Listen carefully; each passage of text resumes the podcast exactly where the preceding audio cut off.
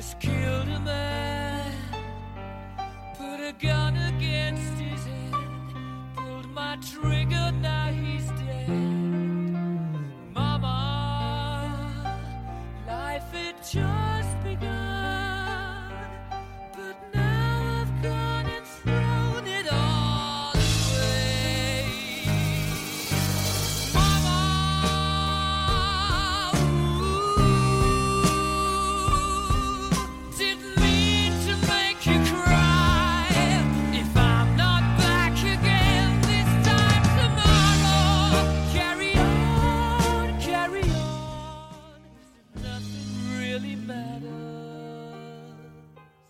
Welcome in. You are listening to a very special episode of the KeepTheChange.co.nz podcast, Money Mail number 146 from memory. One of the first times I've basically handed over the floor, as they say, and let somebody else take the reins by writing and providing a, a grunty, ex, uh, insightful piece of content that is very, very helpful for a lot of people. And we cranked this out yesterday, and I know that a lot of people won't resonate with this because they won't be this person, but for a lot of mothers, women on the way through, solo mothers, solo dads, people struggling, people with their back against the wall, people feeling hopeless, this will really resonate with them. So often I will get messages from ladies who are trying to raise a child uh, and navigate that, the complexities and the full time job nature of that, carry on, keep progressing, and the suggestions I think through Keep the Change often are too far ahead of where they may be at that stage. They're thinking, I can't get a board or I can't be doing a side hustle. You know, they may be just trying to get through the grind of a lack of sleep and all these different types of things, and, and also maybe on their own. And I mentioned this on a podcast, and a beautiful woman heard that and said, Hey, you know, rang me. I've been in that position and I've got myself out. If you would like, I'd like to contribute a, a piece of content. And I said, Well, that would be amazing. Would you like to come on a podcast? We weren't overly keen on that, but they were keen uh, to send over some thoughts. And I said, I will take those and I will basically copy and paste it word for word. And I'll do a quick intro and we will get it out there to the people of New Zealand. So, again, this is not just for mothers because there are themes in here that could help a number of us. And as I read through it myself, I thought, wow, you know, these are a number of things that I'll often talk about. So I will read this to you and also since sending it out, which was only 24 hours ago, have had a number of emails back from people saying this is an amazing story, inspirational. Then people have shared a bit about their story and also the same thing about going from uh, a good life with plenty and abundance to it not being there anymore and having to rebuild. So I think as humans, we need to remember how resilient we are and how tough times uh, help make us, and they're not here forever. They're often just seasons. So we just have to sometimes just embrace the pain and the hurt and go through it and keep trying to fight through it and then figure out how we can make up for, for lost time if that's so what we need to do. But just keep progressing the right way, and the right way is forward. Now, I called it Dear Mothers, dot, dot, dot. And as I say, it's applicable to a lot more, but I knew that this would get a lot of mothers reading and learning, plus other people that were like, oh, what's this all about? So recently I asked readers to contribute their financial stories, and you can do that at the bottom of Money Mail. There's a link if you want to submit yours. There have been some rippers, and I've read out 16 of these as podcasts. There's a second podcast coming soon for you about those. Please listen to it. There's some really good ones in there. Uh, one of these hit a bit differently. Sometimes I get messages from mothers who are single, raising kids, and aiming for the best life for their children. It's really hard to provide insight, ideas, and advice to people in that situation. I also understand that I am not that per- person nor that profile. So, you know, who wants to learn from some rich, fucking privileged white boy that's got an education, etc.? You know, I know that I'm not going to be everybody's cup of tea because I just fit that stereotypical. That's not what the world really needs, but that's obviously a very naive and um, silly lens to take on the world. But I know that that's how some people live, and they'll only learn from people where they can see themselves in that situation. And you know, I think sometimes a solo mother is going to be more inclined to learn from a solo mother that's gone through the same things, just as someone who's starting an accounting practice will come to me and say, Luke, could you help me figure out how to start an accounting practice? You've gone there and you've been that and you've, you've walked that road. What did you see when you went down there? So, uh, this is a really cool example of someone being able to inspire other people simply through the journey that they have gone on. Now, I know that my suggestions won't always speak to that person. We often relate to people who we like, who are like us. So, Rita reached out to me with what they did when they found themselves as a solo parent with two young kids, two and five, and I thought I would share this with you. So, enjoy. So, this person's story. They were married at 21, had kids young, first child at 23, went from early success in property investment to losing everything and having nothing on my own with two young kids to support, back to building my position up again through property. I bought my very first property at 20 on my own, a small unit in Mount Eden. Using the equity in Mount Eden in less than a year, my partner and I bought a place in Grey Lynn, which we moved into and had our first child.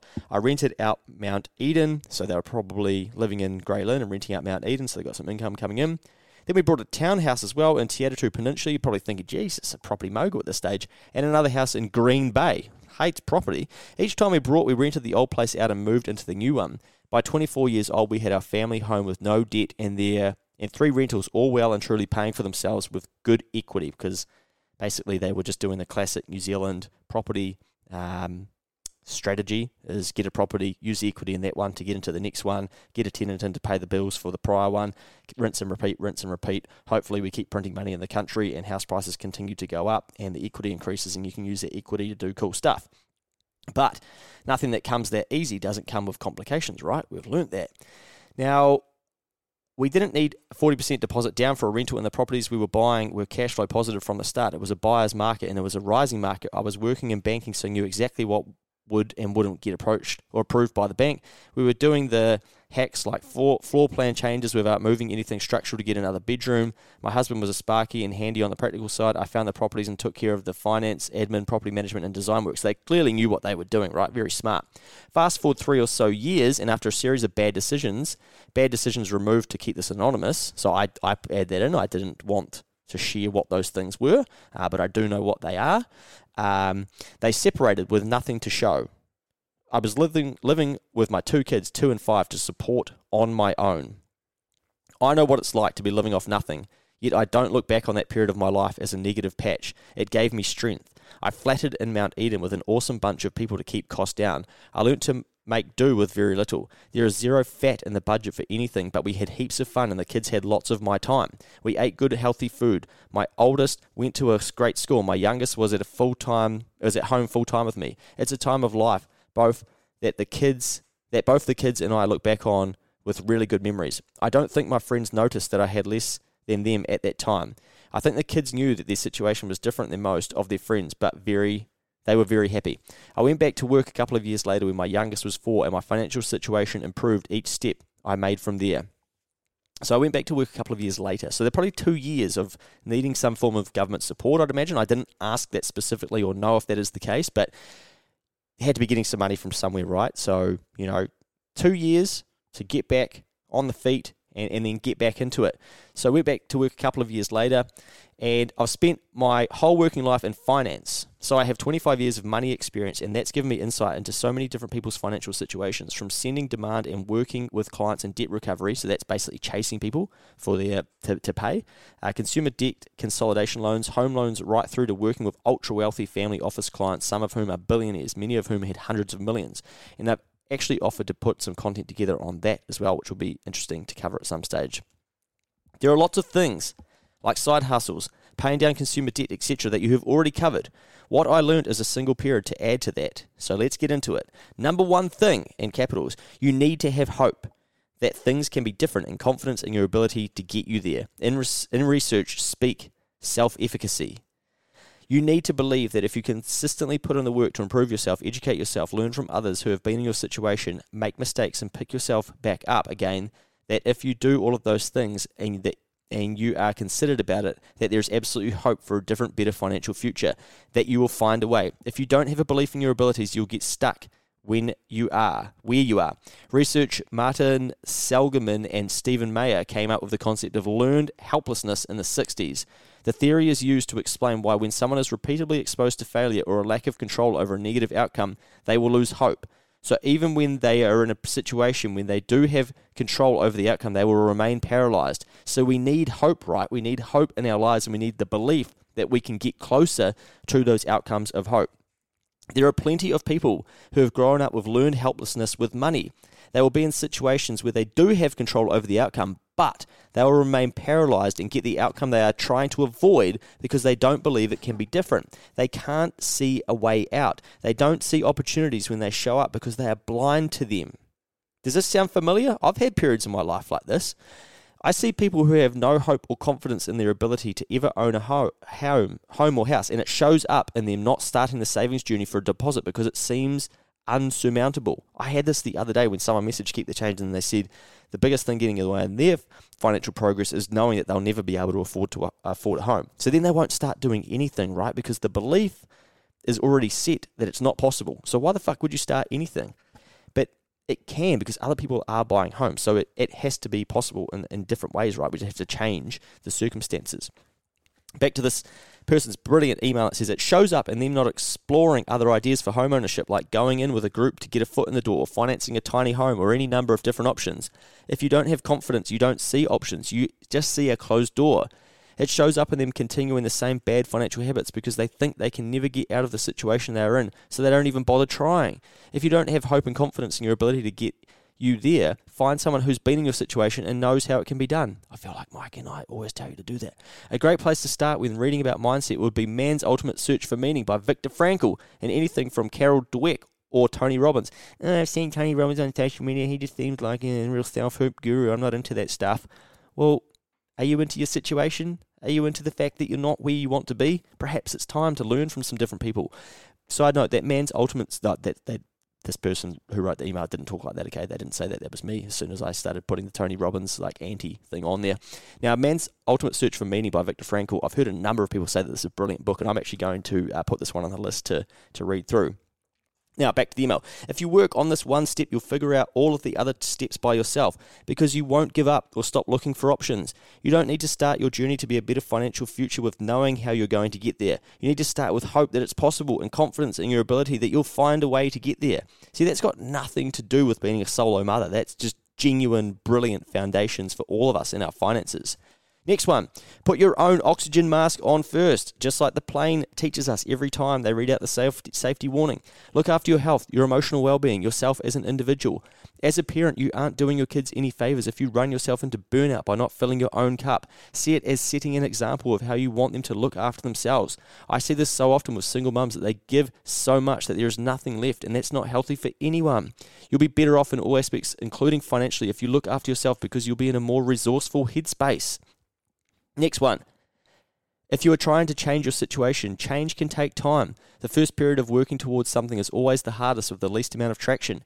Just stick to it and don't give up. At some point, you will have a breakthrough, and then the pace of change compounds. I've seen this when trying to build a business, so can completely relate. Sometimes it just feels like you're grinding and not actually making progress, but you have to believe that eventually it will turn. And I've had my moments of going, fuck, when will it come? but it always comes, especially once you believe that it will. For me, it was getting back into property. While you are paying off debt, you are working against compounding interest. Once you've built up some assets that that compounding interest is working for you. Thankfully, I didn't take on any consumer debt, so I didn't have anything to pay off, but saving my deposit for my next house both took time and progress was slow. It was frustrating that I felt like it was going to take so long to build things back up again. The thing is, it did take a while at the beginning, but I would never have imagined where I would be in five years' time or in 10 years' time. A lot can change. Again, can completely relate through running a business from day dot to year five, thinking, wow, it's actually not that long of a time when I compare it to other things I've done in my life, like go to uni or schooling and stuff, and think, shit, look what I've been able to achieve. But sometimes during those years, I'm like, far out, this is taking so long.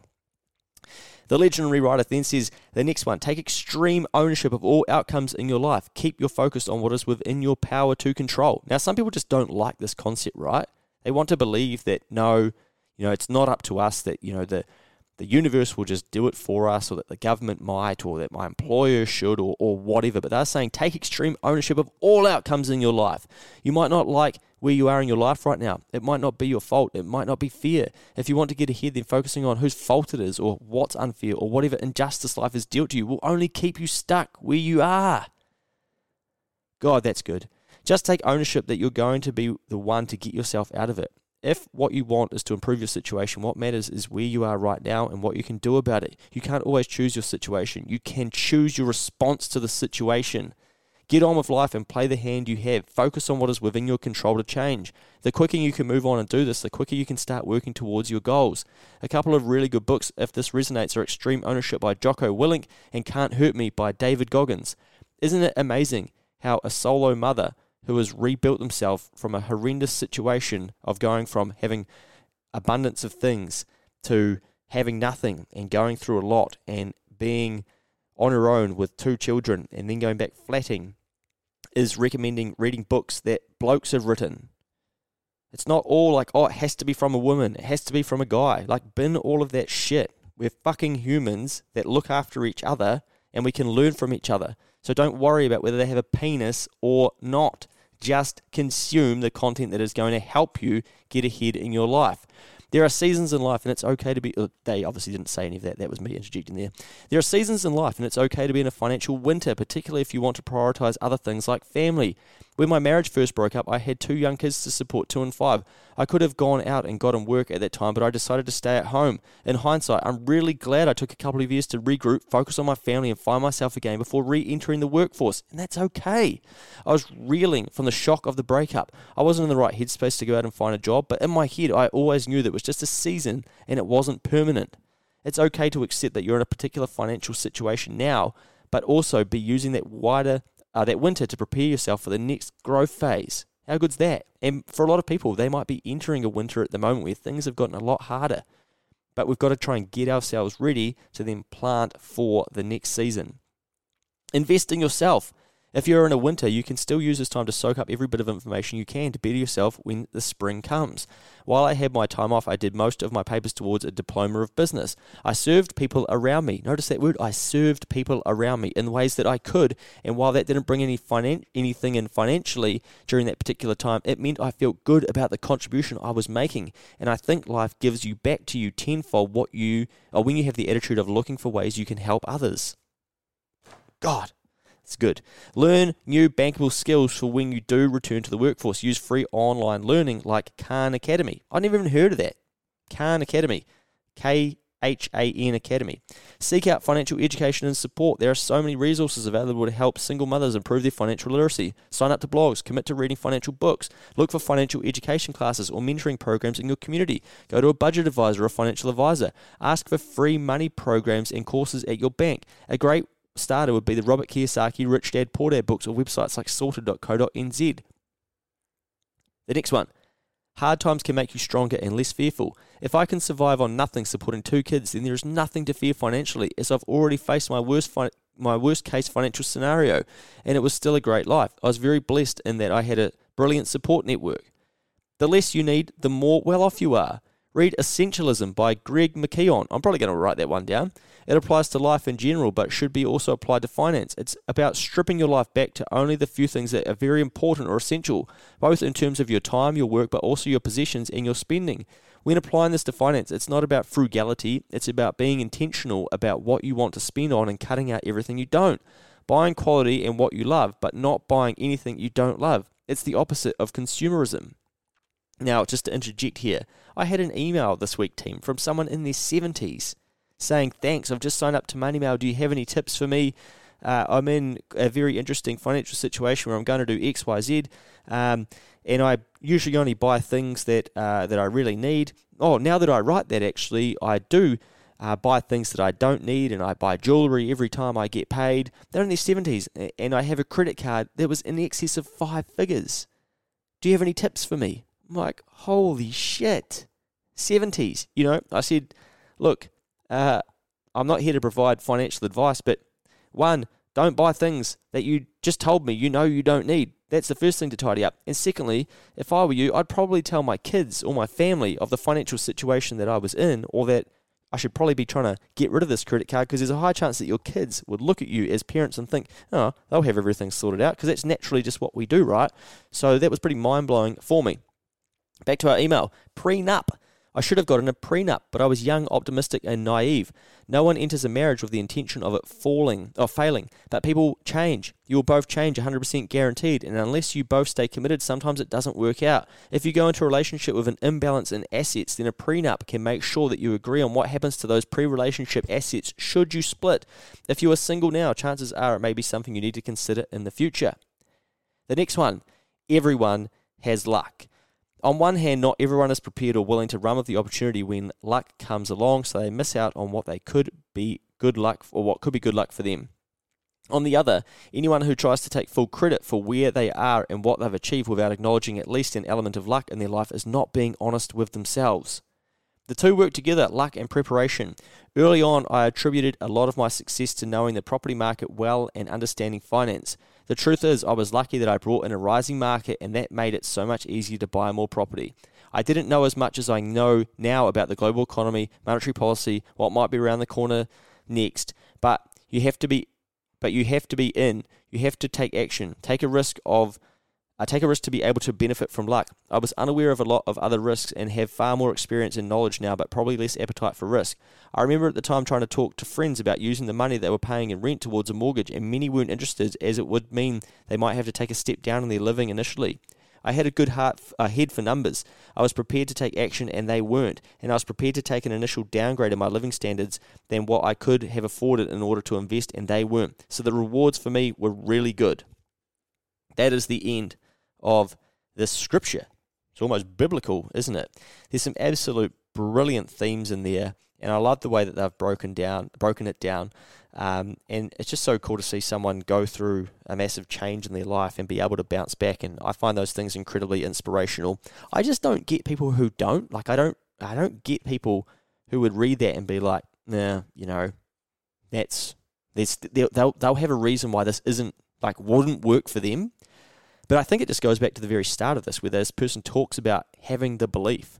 For a lot of people, like I, I don't know how to teach that, but like how do you teach someone to have hope and the belief? You, you, you'd hope that that's just what happens for most people, but for a lot of them, it doesn't, right? And that's where we see people just repeat the cycles of maybe what they've been nurtured towards. But then in the same time, you'll have people that come out and go, that was my upbringing or my situation, and I'm going to break the cycle and I'm going to do things completely differently. So the world's a fascinating place, and this is a great br- blueprint to look at some of the things that are going to be able to help you.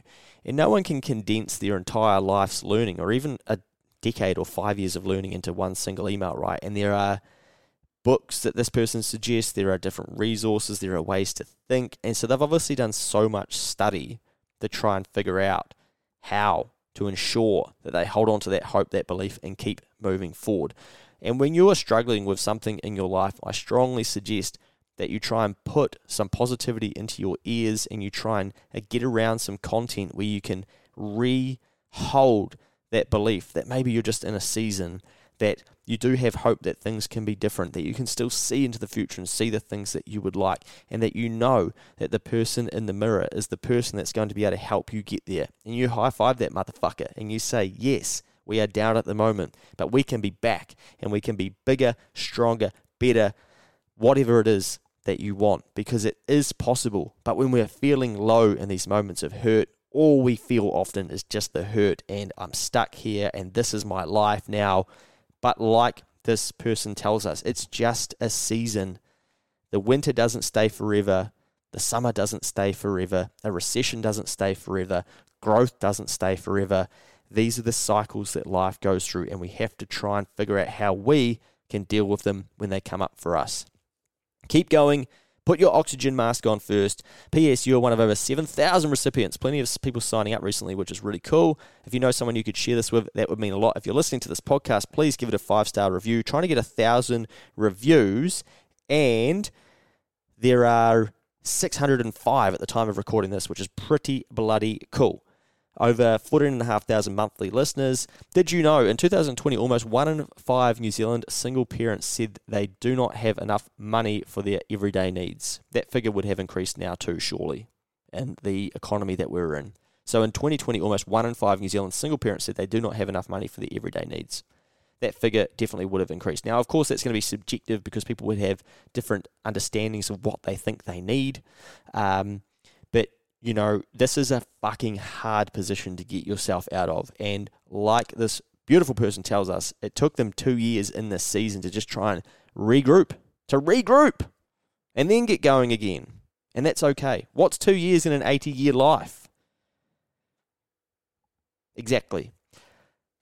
Hopefully that has inspired you. I know it's inspired a lot of people because I've had a lot of emails about that and it's really, really cool to see. Please look after yourselves out there. If you want to add in something about your financial story, you'll find the link in Money Mail. Chuck this on your Instagram story if it's really talked to you and get other people listening to it. I would appreciate that a lot. Be good, and we'll see you in the next episode of Money Mail.